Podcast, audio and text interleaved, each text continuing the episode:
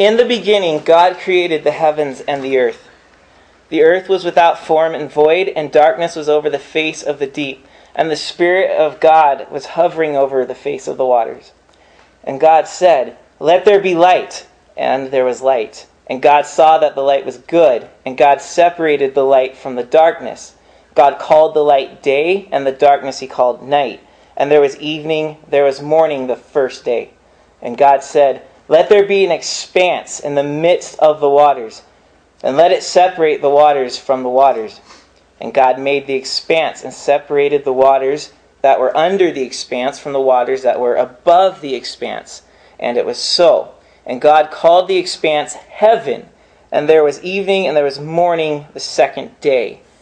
And God said, verse 9, Let the waters under the heavens be gathered together into one place, and let dry land appear.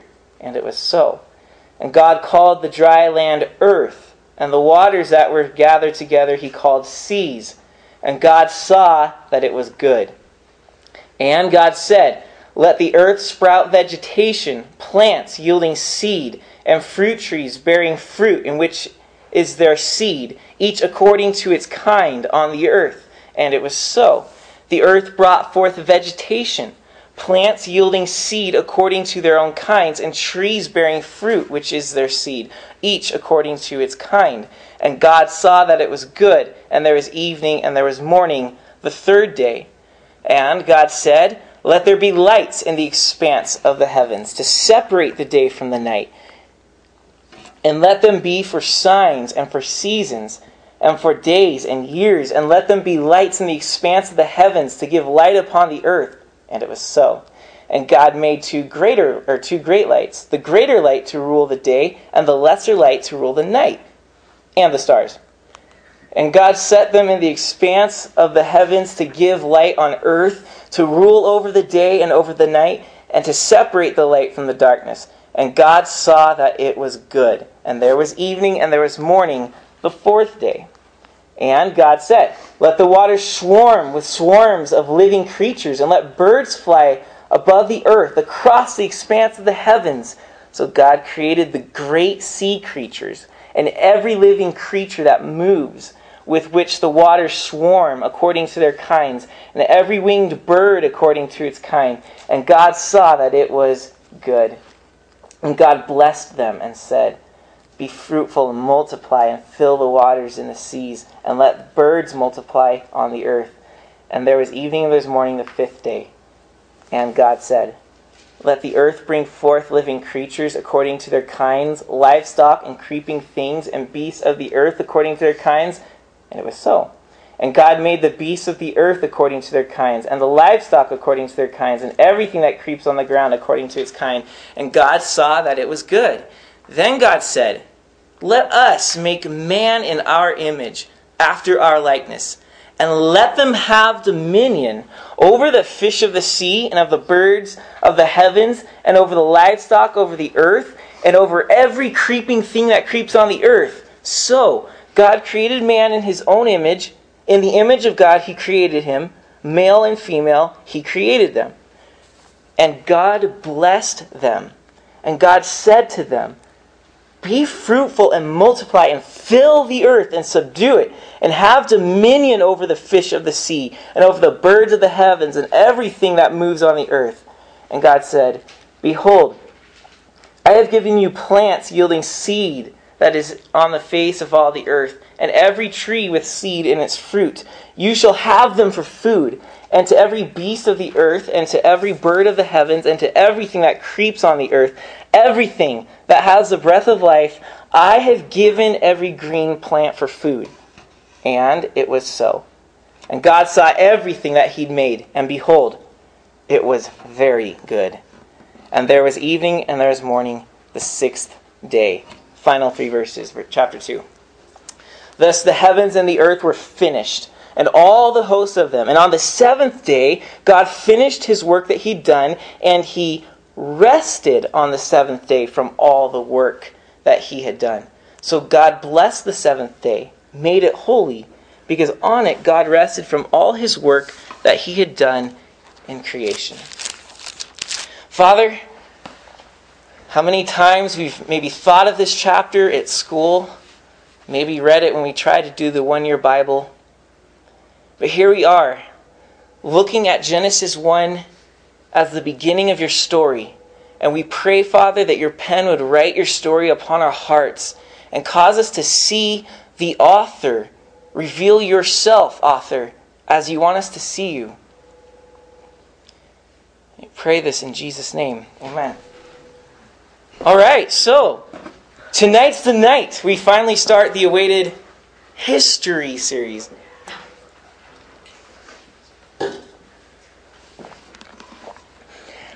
Everybody longs for their story to contribute to a larger story. Everybody wants to know that their life means something more than themselves. That's the big drive behind the, our country's military. All their marketing campaign, it's it's designed to make you feel like you're giving your life to something that's glorious and has a huge mission. Something that's global, something that's going to help make things better. The military gets what humanity's looking for. And so does God. And God has his own story for us.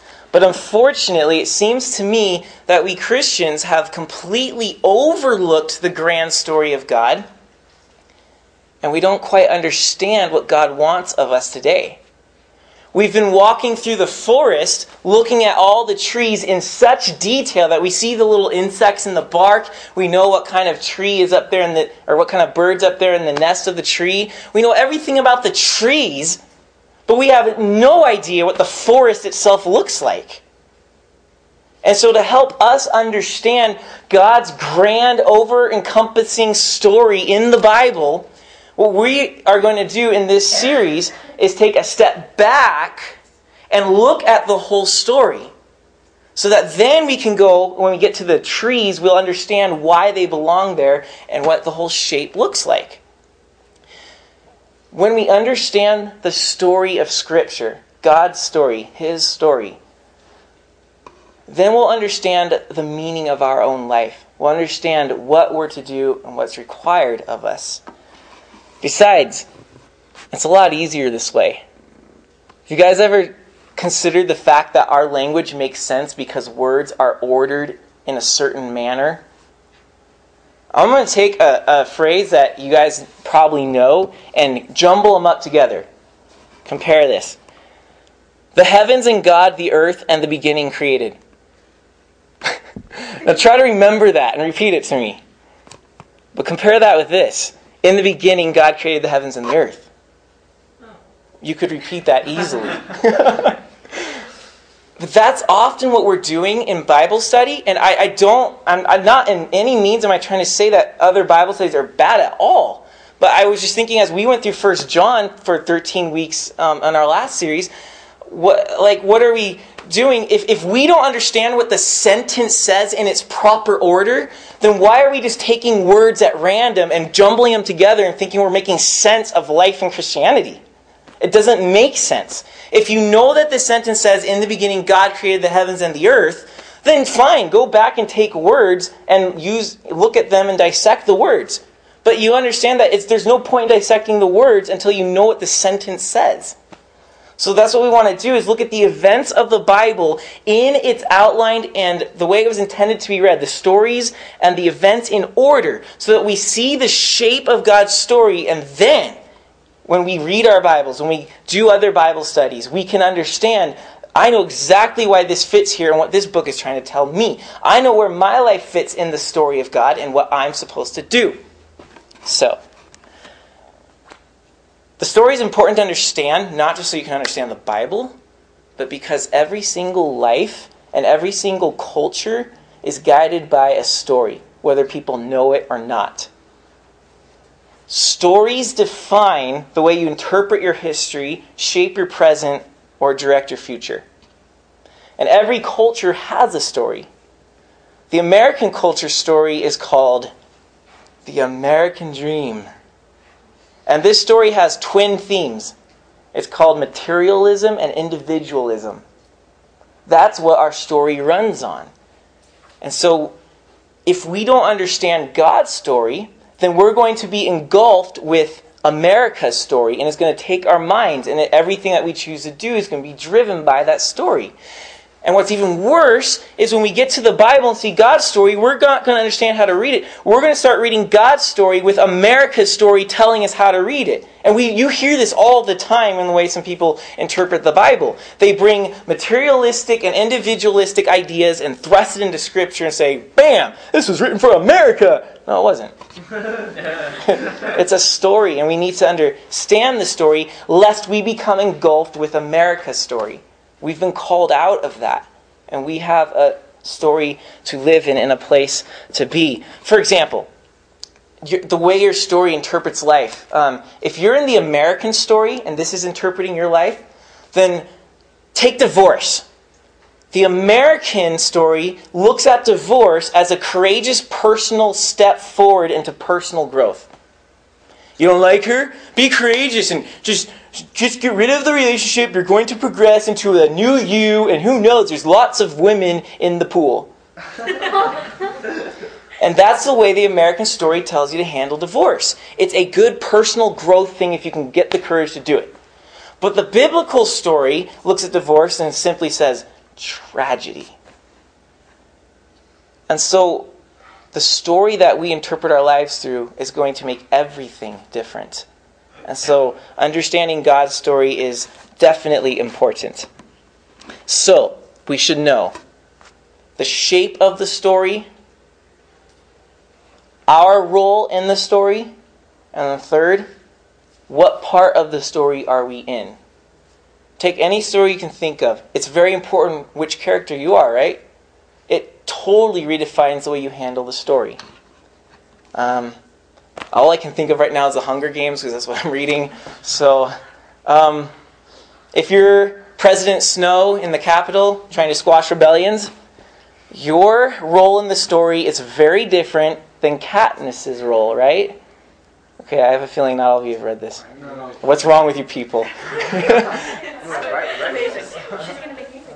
okay, if you're the villain, your role is completely different than the hero. Put it that way. going on my list. So the way you tr- the way you handle yourself in the story is going to change. Um, not only your role, but knowing the shape of the story helps. If you know where the climax is and you know the events that are going to come working in, you know the setting, you know how everything's going to be resolved, it affects the way you do things. Like every time I watch the 2002 World Series, the Year the Angels won, pop in that DVD. Yes. Now, live, I didn't know what to do with myself as they're down three runs with six outs to go in game six. They're about to lose everything. And I'm just like, it's over, it's over, rocking the fetal position. but now that I know the shape of the story, I go watch it and I know how to handle myself. I get excited when they're down and almost out because I know that the epic comeback's about to come. Um, also, knowing what place of the story we're at is important because if you're at the very beginning of a story, things are very different looking than when you're at the very end of the story or when you're at the middle of the story. So we need to know where we are in God's story. So, what I'm going to do, if you guys have your bookmarks now, it's a good time to look at them. You might have already observed that I have the story in six acts. It's because God's story comes in six acts. What's the purpose of the four scenes then? Those are those are movements within the act. Is it six because of the six days? No. Every story has um, the basic pattern of drama is five acts, and these are what they are. First, you have the setting, the peaceful setting that's about to be disturbed, right? Then, the second act is you're introduced to a significant conflict. In the third act, that's the middle of the story where the action and the initial conflict begin to intensify. It starts to get really like, oh my gosh, what's happening? Then the fourth act is the climax, where everything comes to a head and the conflict has to be resolved one way or another. And then the last act is the aftermath, the fallout of that climax. Everything gets resolved, and you're usually restored to the beginning, the happy, peaceful scene, if not better, and everyone lives happily ever after. That's usually how drama goes five acts. The Bible has six acts. It has those five basic patterns, but there's one extra, and that's the stage we're in. Because we are in a mysterious stage called the church. So here's the six acts. You guys have them on your bookmarks. Act 1 The king establishes his kingdom. Key word there is creation. Act 2 Rebellion against the king. Key word sin. Act 3 The king chooses Israel to initiate redemption. So at this point, the shape of the story is that it starts up here, good in the garden, but then rebellion happens and we're dropping straight down. But then God calls Abraham and initiates redemption. So now the U curve is starting to come like this. Okay, it's starting to level out a little bit, and it, redemption's initiated. Act four, um, the King Jesus comes to earth to accomplish redemption. We're at the very bottom now of the U. Things are as worse as they can get as the Son of God is crucified by His own creation. Then Act 5, the king commissions us to build his kingdom. And so now we're starting to go up. Things are getting a lot better. We've been redeemed, we've been restored, and things are looking up as we're expanding the kingdom. And in Act 6, we're back at the top of the U, just where we began, in the garden, happily ever after with God. And so the whole thing goes U shape. Or oh, you could look at it like the tree of life symbolism. tree of life in the garden, good, drops down to the tree that Jesus dies on at the bottom, and then back up to the tree of life. And you have the shape of the story is a U pattern. So we're on the uprising of the last coming up to the end of the U. You get it? So we're almost at the end. That's where we are at. Okay. So now let's get to Genesis 1. Act 1. The king establishes a kingdom. In Genesis 1, God's story begins with the creation of his kingdom and his commission to us to participate in that kingdom and in that story. Creation, commission. Boom! Here's my kingdom. Creation. Now, you. I want you to be part of this kingdom. I want to call you into the story. Those are two parts of chapter 1. We have three questions to answer. As we enter into his story, what is the author like? We're going to see that right off the bat. He is a king, a powerful king who creates. How does the earth provide a setting for the story? What's up with creation? What is, what is its role in this story? And then, third, what role do we play in the story? These three questions get answered in chapter 1. And they can be answered with three words Who's the author? He's a king. What's up with the earth? What, how's that a setting? It's a kingdom. And then what role do we play? We are under kings. So it's the story of a king, his kingdom, and he gives the kingdom to his under kings, you and I. He entrusts it to us. Now, of course, you guys know we blew it. But Jesus came and gave us the same commission. He gave the kingdom back in our hands. And we are back in the story. So that's that. So let's look at the author. He's a powerful king. Genesis 1 1, in the beginning, God created the heavens and the earth. That is not contrary to the way we typically read things. That is not the beginning of time. In the beginning, God created the heavens and the earth. That is a title. Right? That's an introduction that says this is what's about to happen. So, in other words, in the beginning, beginning is the next seven days that follow. So we have his title. In the beginning, God created the heavens and the earth. So the very first scene we see is verse 2, not verse 1. Title's out of the way in verse 1. Verse 2 is the beginning. And it says that the earth was without form and void, and darkness was over the face of the deep, and the Spirit of God is hovering over the face of the waters. So that's how the story opens with an empty, formless earth buried in darkness and covered with water. In short, it's a bad picture. Life cannot be on this planet. It looks useless. There's this great, if you want to call it evil, because it's life sucking, nothing can live, it's purposeless, it's just there. And by the way, waters in the Bible are often a, um, a symbol of evil. You guys, when you read Revelation, what often comes out of the water? Evil. The beast, for one, comes out of the water. Yeah, evil. And then guess what happens in Revelation 21 at the new heaven and new earth? Do you remember the first mysterious verse was when what does that mean? John says, I saw a new heaven, new earth, and there was no more sea. That doesn't mean bummer for the surfers, there's no water for them. that means God won. There's no more chaos. There's no more dark, formless, mysterious evil coming out of it matter. It's gone. God won. Finished. And that starts here in the beginning of the story. There's a bad scene. But what we see in the progressing days is a powerful king steps onto the planet and says, This is mine. And he takes the formless and gives it form. He takes the void and emptiness and puts life into it. The functionless becomes functionable. The death planet becomes life inhabiting. So, chaos moves to creation. That's what we see in the beginning. And if you haven't caught on to it yet, that those this little chapter is a microcosm of our salvation. We were dying in a chaotic wasteland of darkness. But God stepped in and took your chaos and made you a new creation. So, right off the bat, we see a little outline of how the story is going to go. But now back to the creation matter. So he takes the chaos and he makes a creation. What we see is a king who's in complete control. You look at verse 31 of chapter 1. It says, God saw everything that he had made, and behold, it was what?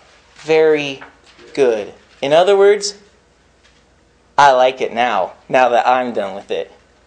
So the chaos is now controlled. That's why it's good. It's functioning the way God intended it to. Now, I want you to notice the two ways that God does this. Very key to understanding the rest here. Two ways. First, God merely speaks. He just says the word, and creation mobilizes to what he wants it to do. Second, he names what just happened. For example, um, he said, um, let the waters separate, let there be expanse. he called that after he said that, separate, they separate. He says, this one's called heaven, this one's called earth. So he after he speaks, he names. Now, in the ancient times, a king, his word was the most powerful thing on earth. Anything a king said was taken as a direct order, and you did not question it. It's not like our American presidency where Obama spews a lot of politics and like whatever, liar, liar, liar, liar, see if you ever do that. And then we wait around for Congress to do nothing about what he said, and nothing really ever seems to happen. That's word in America. But word back then, a king had sovereign control. He spoke. He said, if you don't do this, your head rolls, and people carried out the orders. So, I mean, words were very big. So, God here is depicted as a sovereign king. He speaks, and creation listens and mobilizes. So, hence, you have him making a kingdom that obeys him. And then the naming. Um, names today was just what we call things, but back then names were significant because if you name something, it showed ownership over something. So, for example, God calls Abram, he then calls him Abraham. Why? Abraham, you're mine. I own you. So, naming was always a sign of dominion and power. And so, God's naming these things, showing, I have full control. We have a powerful king here. Now, the reason I tell you remember that, speaking, naming, those are God's tactics. Because now I want to show you pagan mythology. Though Genesis 1 is unique, it is nothing new. The way Genesis 1 is written, what I'm trying to say, is that pagan cultures around Israel had stories of creation too. And a lot of them followed the same storyline. For example, chaotic waters in the beginning was very common in pagan creation texts. Um, the separating of heaven and earth was very common. A lot of the patterns in Genesis 1 was very common way of writing. So, what we can do is we can see what Genesis 1 says and then what these other texts say and see what's the author trying to say. And it stands out instantly. While God takes chaos and makes control with only his words and naming, the pagan gods take chaos and make control through sex and through violence. Totally different tactics.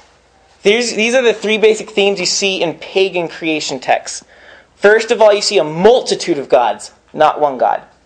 Second, you see creation as a result of the gods having sex with each other.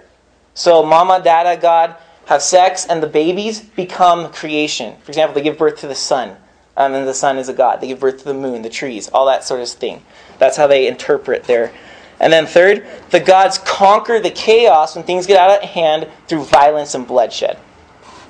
So let me show you guys an example. Let's take Babylon, that big nation just north of Israel, around the, around the same time as Israel. Um, they had a text called the Enuma Elish. We probably hear about this someday, maybe in college. And this basically says this is their story of creation. And I'm quoting here from the actual text. Primeval Apsu was the progenitor, that's the man, and matrix Tiamat, that's the woman, who she uh, was she who bore them all. So, in other words, Dad God, uh, uh, Apsu, and Tiamat get together, have kids, and creation as a result. All right. Now the rest is summarizing. Um, from them, other gods come out, and eventually the god Marduk is born. Remember Marduk. There is a conflict in the pantheon of gods, and Marduk does battle with the mama god Tiamat, whom he kills, and having triumphed over the demonic horde, he, quote, crushed her skull. Now, some of you are thinking Genesis 3.15 there. It's a good way to go. Crushing the head of the serpent. Um, Marduk crushes the skull of Tiamat. And then it says, this done, he, he split her in two, so he cut her body in half, and half of her he set up and made the heavens, and with the other half he made the earth. And on the earth he built Babylon, the abode of his pleasure, and he makes then he made human beings from the blood of the vanquished god Kingu, and he mixed it with dust, and man came about. So, there you go. There was all the gods were there, creation, and all of a sudden chaos started, and what happens? The chaos is settled because Marduk kills. He kicks butt and he brings control. But watch, I mean, notice that. God simply speaks in names, absolutely no conflict, no rebellion, all powerful. But the way that the um, pagans saw it was a lot of struggle. Think of the Egyptian texts.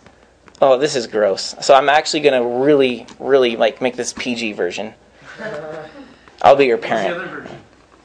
It's well, I just shouldn't mention it because some people may not um, know what I'm talking about, and I would hate for me to be the introduction to this topic. So, all right. In short, there's a God, and he um, does some sort of sexual thing, and um, then the stuff that happens when sex happens, there's bodily fluids.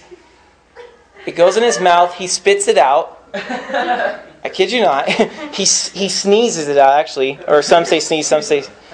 And what comes out is the as other gods the god of the atmosphere, the god of um, order. And then those gods get together and they have earth god and sky god. And it keeps on going down the line. Very demented, gross. That's the Egyptians. So, my point in bringing that up is do you see now what Genesis is portraying in our God? He is this all powerful king, and no one steps up to his word and challenges it. He speaks, he names, and everything's in control. It is good.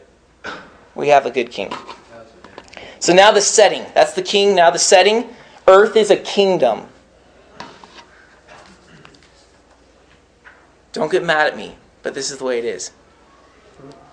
Genesis 1 does not tell us how God made creation. It is not intending to tell you step by step, God did this and that came about. Genesis 1 seeks to tell us why God made creation. We often look at it as an argument against bad scientific theory, when really it's an argument against bad pagan theology. That's its point.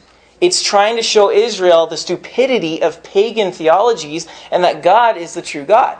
It, they, back then, they cared nothing about what we care about. We want to know how does oxygen work? How does precipitation? What happens to those clouds? Like, whoa, we want to know how things work. Back then, they only cared about why they were there. That's all they cared about. So Genesis 1 simply seeks to say, this is why God made the earth. And what answer do we find? The purpose of creation is to host God's kingdom.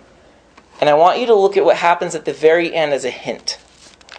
It's in chapter 2. We read those last three verses. What happened on day 7? God rested. God rested.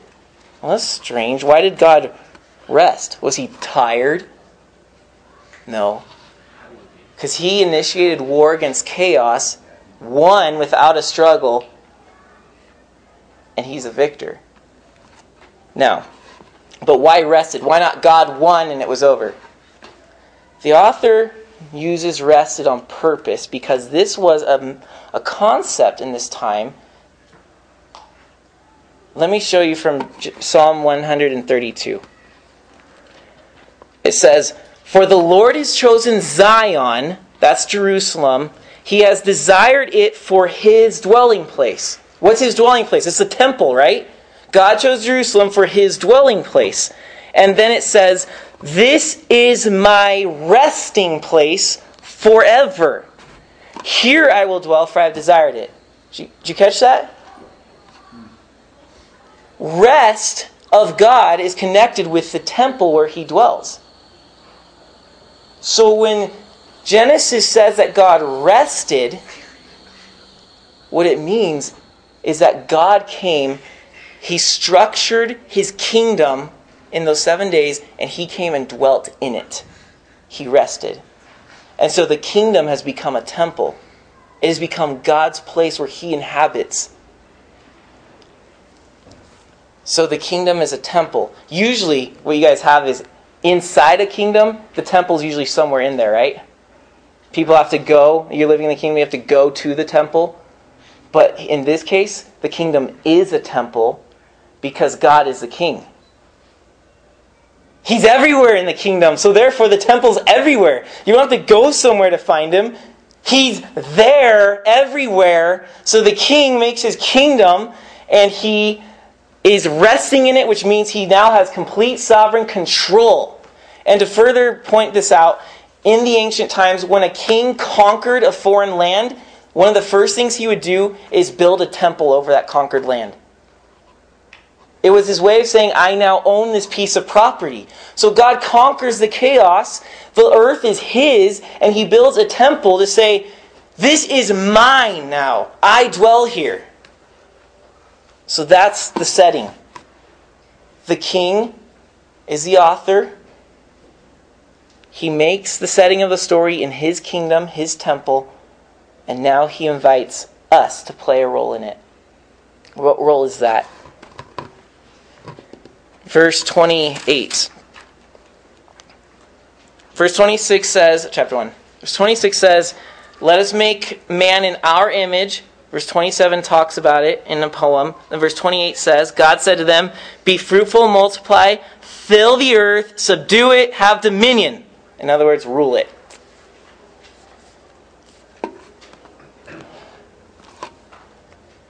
When a king conquered a land and he built his temple, what's the very next step you would do? You would take an image of the god and set it up in the temple. But he didn't do that. But God didn't make an image of him, of well, he did. He made an image of himself. And he called it man, and he put it in the temple. And then he told the man, I want you to rule over it. Here, I'm the king, my kingdom, and you guys are now my under kings, and I give you control. Go, subdue, conquer. By the way, this whole subdue and conquer we'll talk about next week in a little more detail. But um, let me do this. We hit the climax of the creation story when God says, Let's make man in our image. Man is the climax. Contrast that with paganism. Man in paganism was created in all their stories. They were created to meet the needs of their gods. So they were the little slaves that brought creation to the God and said, Here you go, now you're not hungry anymore. But God made creation for the man to meet our needs. We're the central point of the creation. Furthermore, in mythology, um, they depicted God in the image of man, running around having sex and killing each other to make order. That's the image of man. But God makes man in the image of God. So it's the complete opposite here in this story. Now, consider this. The overwhelming number of words used in day six is staggering. It shows us it's the climax of the whole story. In day one, there's about 30 words used. In days three and four, it peaks with about 70 words each. You get to day six, 150 words are used to describe day six. Do you think the author's making a point that day six is big? Yeah. Six times the word creates used in Genesis 1. Three of those times take place in verse 27 alone. Let us create man in the image of God. In the image of God, he created him. Male and female, he created them. Verse 27 is also the first time poetry is used in the Bible. That's significant. Of the prior six acts of creation, God never takes counsel with himself. But on day six, when he makes man, he says, Let us make man. And then finally, of all of the creation God makes, never does he speak directly to the creation. But to man and woman, he speaks directly to them in verse 28 and gives them his own commission for them. So, that's the difference between pagan creation and God's creation. We are the crown. We have a big role to play in his story. And he's calling us to it. But, to finish, what is that role? The role God has called us to is summed up in the phrase image of God. What does it mean that He created us in His image? I'm going to propose to you, it's not really a proposition, it's kind of the way it is, I guess. But there's, there's three meanings behind image of God. The first is that it has a royal meaning. The image of God has a royal meaning, meaning we are God's under kings to rule the earth. All right? Image in verse 28 Actually, it's verse 26, right? Yeah, let's make man in our image, after our likeness. Image is clarified by likeness, which means that there's something fundamentally similar between God and man. There's a likeness, the image, there's likeness. But what's that fundamental similarity between me and God? Is it my nose? Is it my speech? Is it my great intellectual powers? Is it my beard? None of that. The similarity is explained in the word, let them have dominion. Does God have dominion over his creation? Absolutely. And he gave that to us. Here's my kingdom. You guys are my under kings. Here's power to rule. That's how we're in his likeness. It's a royal likeness, a rulership likeness. Second meaning. Dominion is rule. Yeah. A relational meaning. To be in God's image is to mean that man was made to have fellowship with God. If you're in his likeness, there's something between you and God that nothing else in creation has an ability to fellowship. As Augustine, one of the famous old, old Christian writers, said, very famous quote he made, he says, We are made for God, and our hearts are restless until we find rest in him. It's part of the image of God. We are made for relational fellowship. And then the third meaning of image of God, it's a missional meaning. And here will be expounded more next week, but this is the big applicational one. The missional meaning. As God's under kings, we are to subdue the earth by filling it with other God image bearing under kings. We're to subdue and fill the earth. So God takes man, you're my image, you're a reflection of me. Go out to my creation and spread it. Spread my name, spread my fame. Well, of course, Adam didn't do that. He didn't get out of the garden before he rebelled against God's kingdom. So then what does God do? Does he give up on the whole plan? No. And of course, we'll see this in the future. But we get to Genesis 12. The story continues. He takes Abraham and gives the same commission that's in verse 28 fill the earth. You will have families. They're going to spread all about, father many nations. And take my image there. Fill my kingdom. Does Abraham do that? Abraham, well, maybe he does. He tries. He's doing good. But then Israel does what? They fail epically. In fact, Joshua 18, verse 1 says that they subdued the land. Same word here, subdue the land. They subdued it, but guess what happened? They couldn't keep it. And they had to be kicked out. And then finally, Jesus came. And he gave the same commission to us fill the earth and subdue it. Right before he ascended to heaven, he told his disciples, You will be my witnesses to Jerusalem, Judea, Samaria, and to the what? Ends of the earth. You'll be my witnesses to the ends of the earth. You're going to fill it. My witnesses. Could that possibly be a ring and echo of my image bearers created in my image? And you're going to go and fill the earth. You're going to spread it. And so that's our rule still today. That we're in the image of God, it still has a missional meaning. We have the 1 verse 28 commission to go have dominion over creation and to fill it with more image bearers of Christ. To bring rebels who have walked out of the kingdom back into the kingdom. Do you see the great grace of our God? What kingdom takes its rebels back? Not the capital in Pan Panem. Not anywhere in history. They slaughter rebels. But God sends us to the ends of the earth to bring them back. That's why we believe in missions. That's why we help support Jeff. That's that's why we he doesn't know that and he listens to our podcast. Hi Jeff. That's why that's why um Anyways, I forgot what I was saying now. So there we have it. So in conclusion, God is a king, creation's his kingdom, we're his under kings. And he wants to spread his name through his kingdom, but of course we failed. And rather than ruling the earth, or rather than ruling creation, we've raped creation. we have abused creation. Rather than subduing the earth, we've subdued one another. Rather than having dominion over the world, the world has had dominion over us. Epic failures. But Jesus comes to fix this. And he comes and gives a new commission to us and says, God has given me all power and authority. Go now and make disciples of all nations. Go and rebuild my kingdom that I died for. And bring the rebels back in. So, that's our role in the story. We are his image bearers, and we are to restore the kingdom across creation. Let us pray.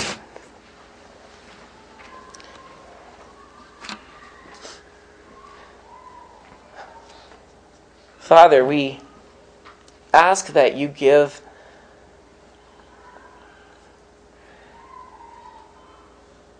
you give us that heart to bear your image across this world, whatever our world is wherever you have us. We here at Tree of Life, Father, choose to expand your kingdom wherever our influence is. So, God, may we be those who spread your fame, who spread your name, spread your glory. And God, I pray that we also see rebels return to the kingdom. Help us embrace this role and empower us for it, Father. Um, we pray these things in Jesus' name. Amen. All right, you guys have